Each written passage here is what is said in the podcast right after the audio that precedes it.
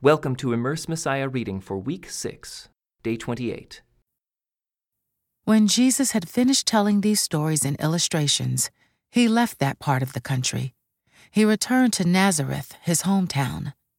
When he taught there in the synagogue, everyone was amazed and said, "Where does he get this wisdom and the power to do miracles?" Then they scoffed, "He's just the carpenter's son. And we know Mary, his mother, and his brothers, James, Joseph, Simon, and Judas. All his sisters live right here among us.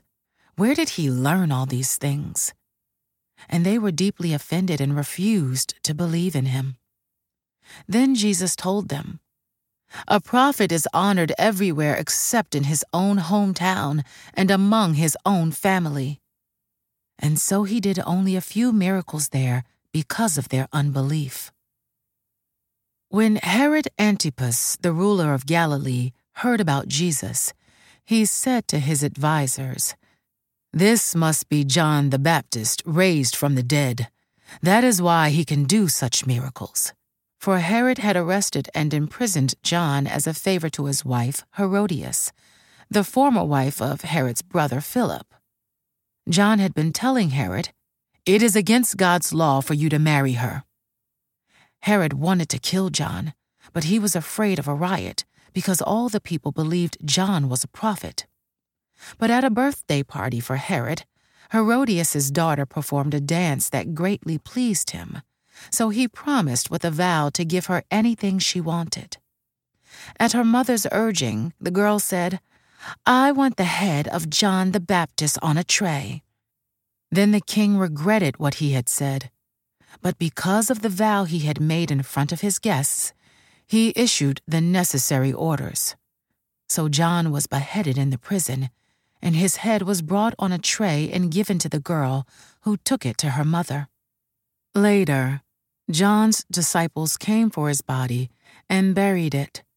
Then they went and told Jesus what had happened. As soon as Jesus heard the news, he left in a boat to a remote area to be alone, but the crowds heard where he was headed and followed on foot from many towns. Jesus saw the huge crowd as he stepped from the boat, and he had compassion on them and healed their sick. That evening the disciples came to him and said, "This is a remote place, and it's already getting late. Send the crowds away so they can go to the villages and buy food for themselves." But Jesus said, "That isn't necessary. You feed them." "But we have only five loaves of bread and two fish," they answered. "Bring them here," he said. Then he told the people to sit down on the grass. Jesus took the five loaves and two fish, looked up toward heaven, and blessed them. Then, breaking the loaves into pieces, he gave the bread to the disciples, who distributed it to the people. They all ate as much as they wanted, and afterward, the disciples picked up twelve baskets of leftovers. About five thousand men were fed that day, in addition to all the women and children. Immediately after this, Jesus insisted that his disciples get back into the boat and cross to the other side of the lake, while he sent the people home. After sending them home, he went up into the hills by himself to pray. Night fell while he was there alone. Meanwhile, the disciples were in trouble far away from land, for a strong wind had risen, and they were fighting heavy waves. About three o'clock in the morning, Jesus came toward them, walking on the water. When the disciples saw him walking on the water, they were terrified. In their fear, they cried out, "It's a ghost!" But Jesus spoke to them at once. "Don't be afraid," he said. "Take courage, I am here." Then Peter called to him, "Lord, if it's really you, tell me to come to you, walking on the water." "Yes, come," Jesus said. So Peter went over the side of the boat and walked on the water toward Jesus. But when he saw the strong wind and the waves, he was terrified and began to sink. "Save me, Lord," he shouted. Jesus immediately reached out and grabbed him. "You have so little faith," Jesus said. "Why did you doubt me?" When they climbed back into the boat, the wind stopped. Then the disciples worshipped him. "You really are the Son of God," they exclaimed. After they had crossed the lake, they landed at Gennesaret. When the people recognized Jesus, the news of his arrival spread quickly throughout the whole area, and soon people were bringing all their sick to be healed. They begged him to let the sick touch at least the fringe of his robe, and all who touched him were healed. Some Pharisees and teachers of religious law now arrived from Jerusalem to see Jesus. They asked him, "Why do your disciples disobey our age-old tradition? For they ignore our tradition of ceremonial hand-washing before they eat."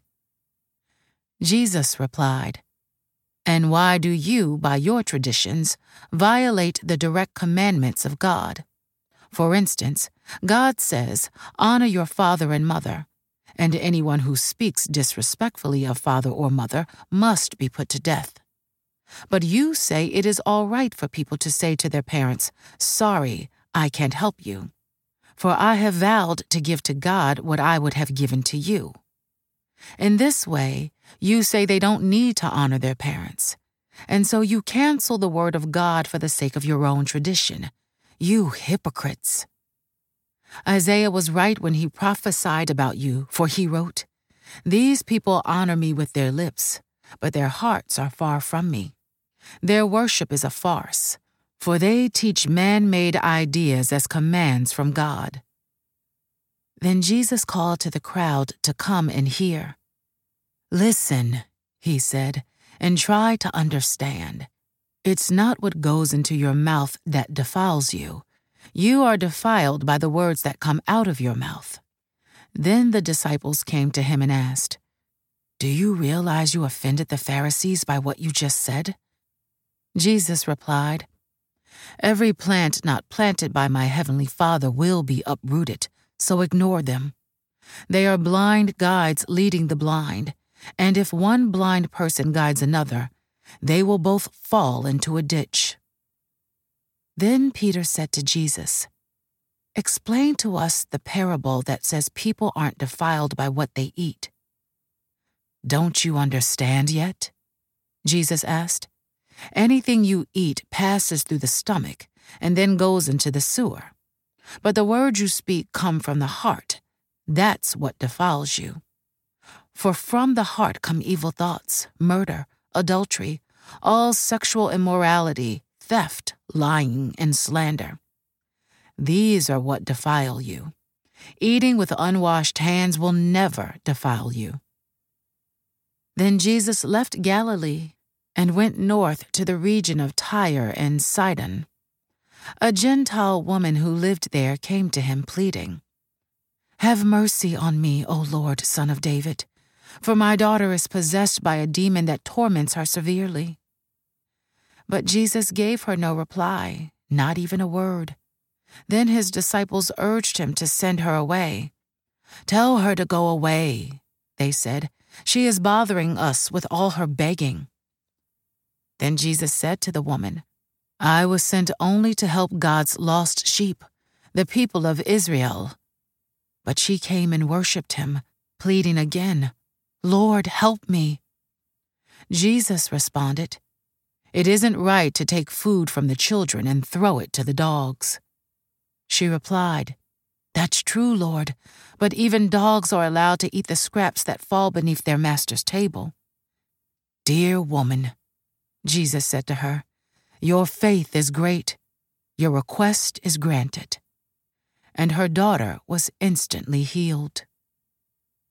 Jesus returned to the Sea of Galilee and climbed a hill and sat down.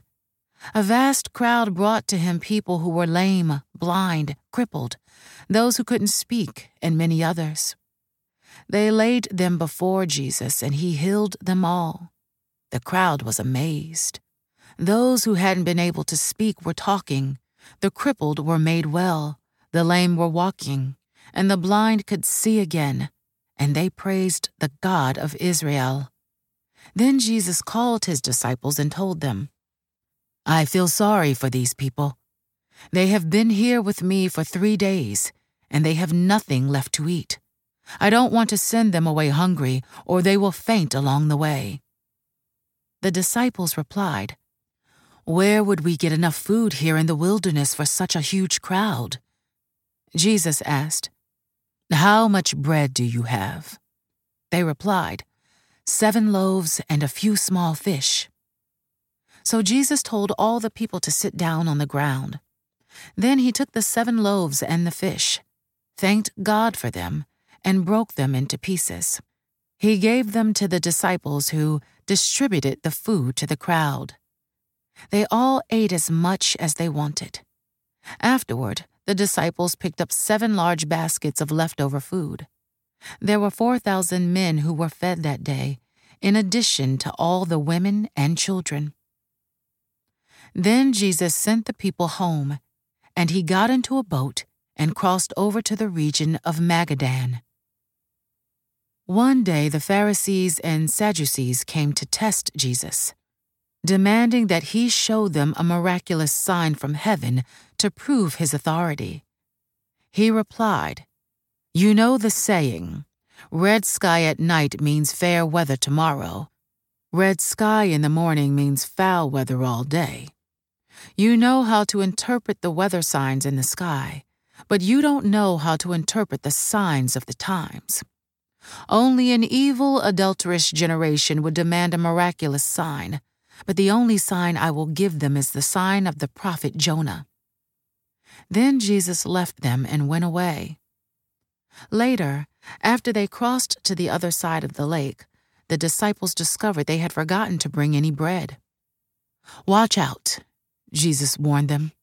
"Beware of the yeast of the Pharisees and Sadducees." At this, they began to argue with each other because they hadn't brought any bread.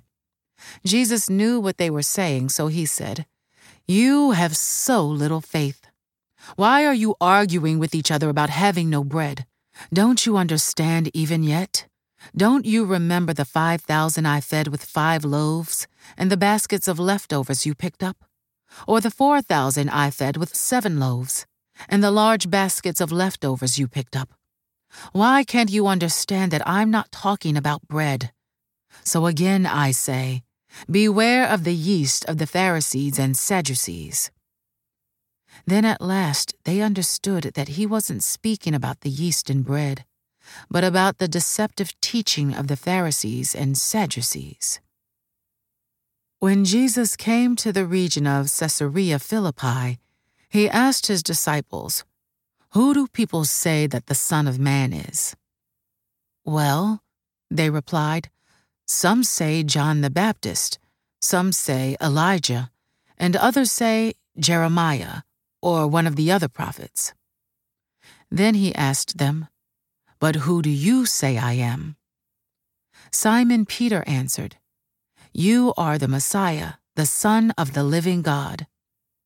Jesus replied, "You are blessed, Simon, son of John, because my Father in heaven has revealed this to you. You did not learn this from any human being. Now I say to you that you are Peter, which means rock, and upon this rock I will build my church, and all the powers of hell will not conquer it, and I will give you the keys of the kingdom of heaven. Whatever you forbid on earth will be forbidden in heaven, and whatever you permit on earth will be permitted in heaven." Then he sternly warned the disciples not to tell anyone that he was the Messiah. From then on, Jesus began to tell his disciples plainly that it was necessary for him to go to Jerusalem, and that he would suffer many terrible things at the hands of the elders, the leading priests, and the teachers of religious law. He would be killed, but on the third day he would be raised from the dead. But Peter took him aside and began to reprimand him for saying such things. "Heaven forbid, Lord," he said, "this will never happen to you." Jesus turned to Peter and said, "Get away from me, Satan. You are a dangerous trap to me. You are seeing things merely from a human point of view, not from God's." Then Jesus said to his disciples, "If any of you wants to be my follower, You must give up your own way, take up your cross, and follow me. If you try to hang on to your life, you will lose it. But if you give up your life for my sake, you will save it. And what do you benefit if you gain the whole world but lose your own soul? Is anything worth more than your soul? For the Son of Man will come with his angels in the glory of his Father, and will judge all people according to their deeds. And I tell you the truth. Some standing here right now will not die before they see the Son of Man coming in his kingdom. Six days later, Jesus took Peter and the two brothers, James and John, and led them up a high mountain to be alone.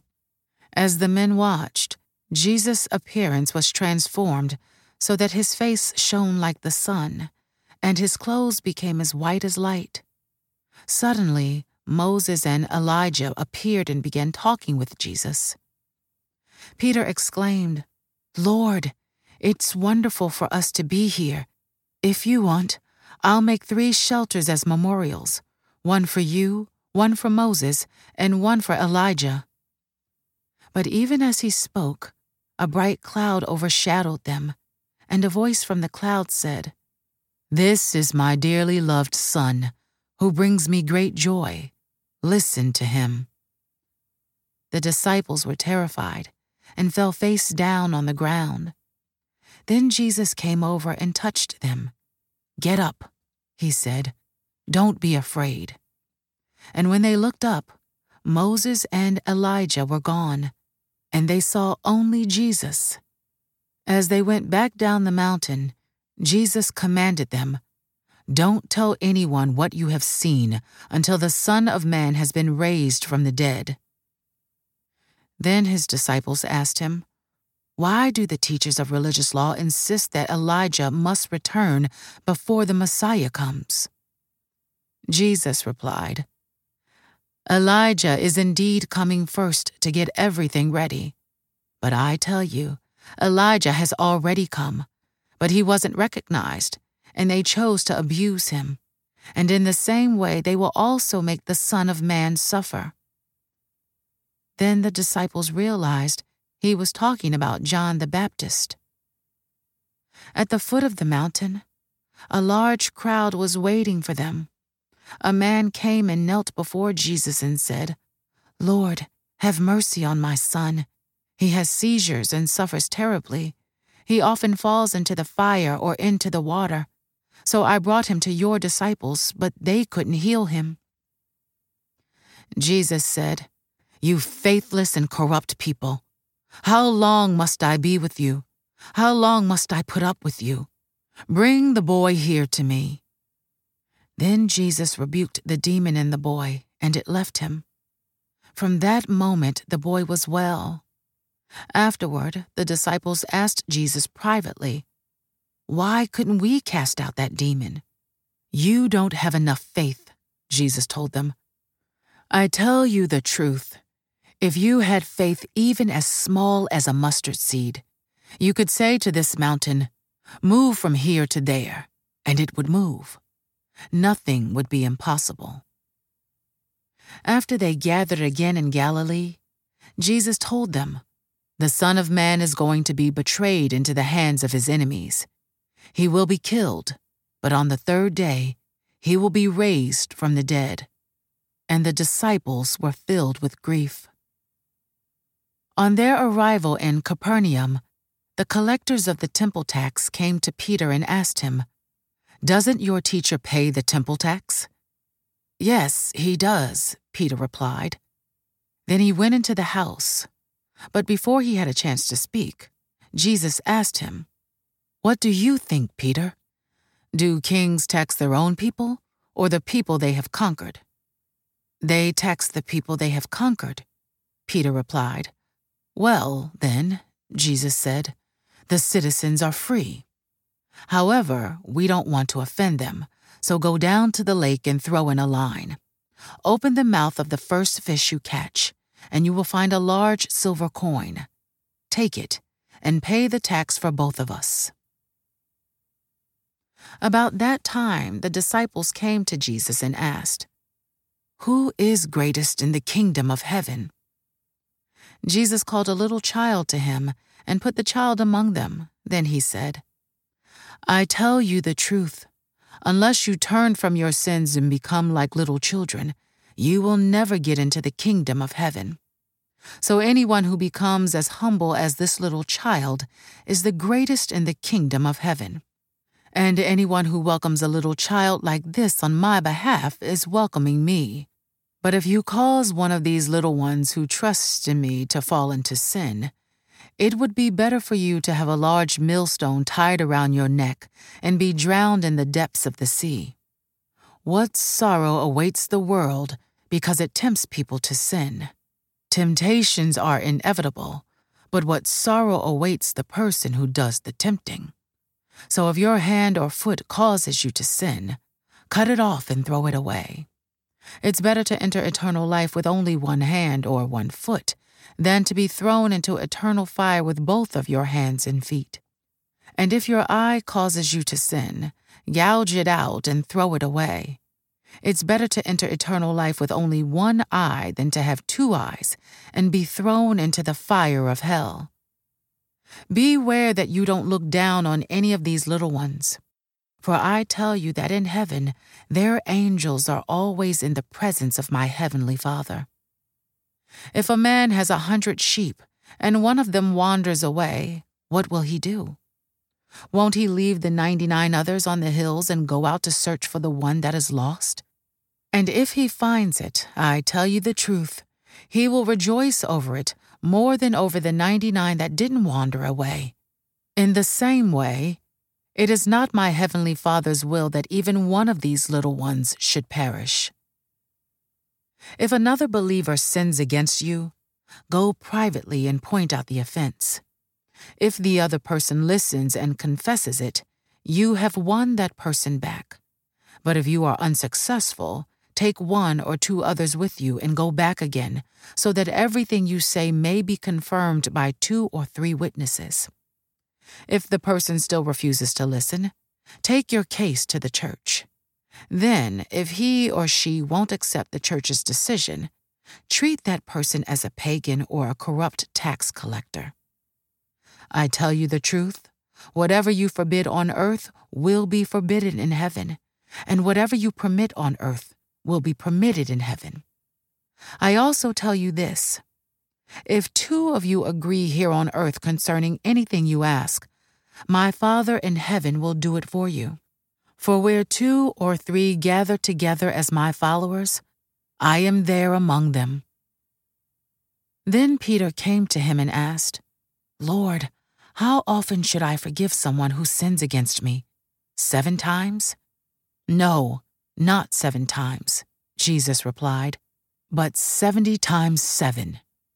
Therefore, the kingdom of heaven can be compared to a king who decided to bring his accounts up to date with servants who had borrowed money from him.